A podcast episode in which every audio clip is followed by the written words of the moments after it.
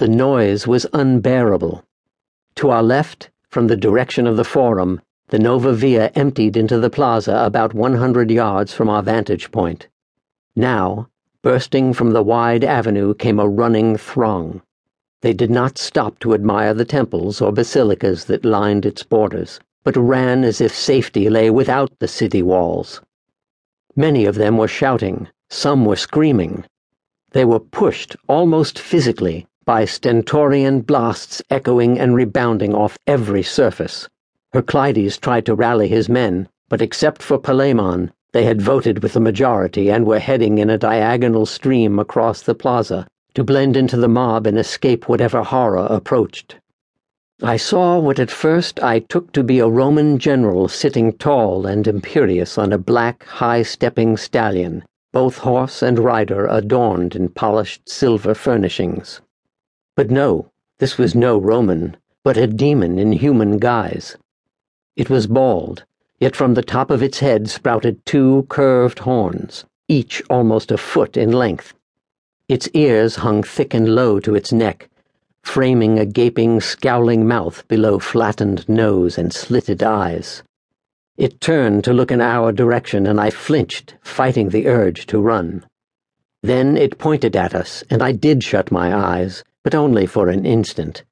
I don't think anyone noticed. The origin of the terrible noise now became visible. But seeing the source did nothing to quiet the argument between the frantic voice of reason urging me to flee and the wonder struck curiosity cooing foolishly to tarry and behold this spectacle. The impostor general's minions appeared, row after row of bare chested creatures in motley leggings and boots of rough cut hides. Their skin was a brilliant blue painted with swirls and slashes of crimson. The hair that sprouted from below their nostrils hung almost as low as their braids.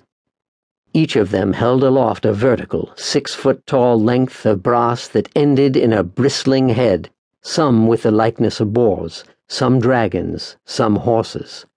As they entered the plaza, the notes they blew from these instruments leapt from deep, droning tones to shrill barks and ear splitting yips. It was enough to make one beg for a return to the first noise that had set our skin to crawling, sonorous by comparison, or at the very least for a good pair of waxed earplugs. The instrument, I later learned, was called a carnyx, and there would come only one other time in my life when I heard a cacophony of sound that constricted my heart with more dread. As soon as the last barbarian herald cleared the narrow neck of the street, Chariots spilled out and around the marchers, their horses eager to find their legs. The occupants of these careening vehicles appeared to be shouting at the top of their lungs, but we could hear nothing above the braying of the brass and the rumble of the iron wheels. The drivers crouched low in front, their vision in danger of being obscured by the flying tails of the two stout horses that seemed to be barely under their control.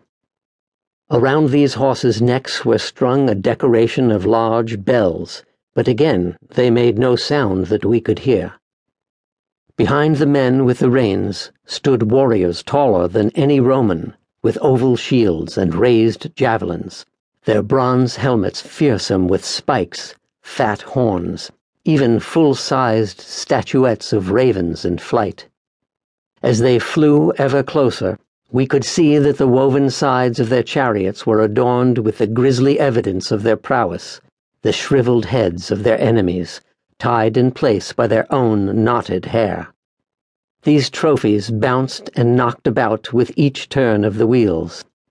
The racing steeds wore no necklaces of silent bells. They too were draped with grisly gourds now empty of the essence that in life had made them men.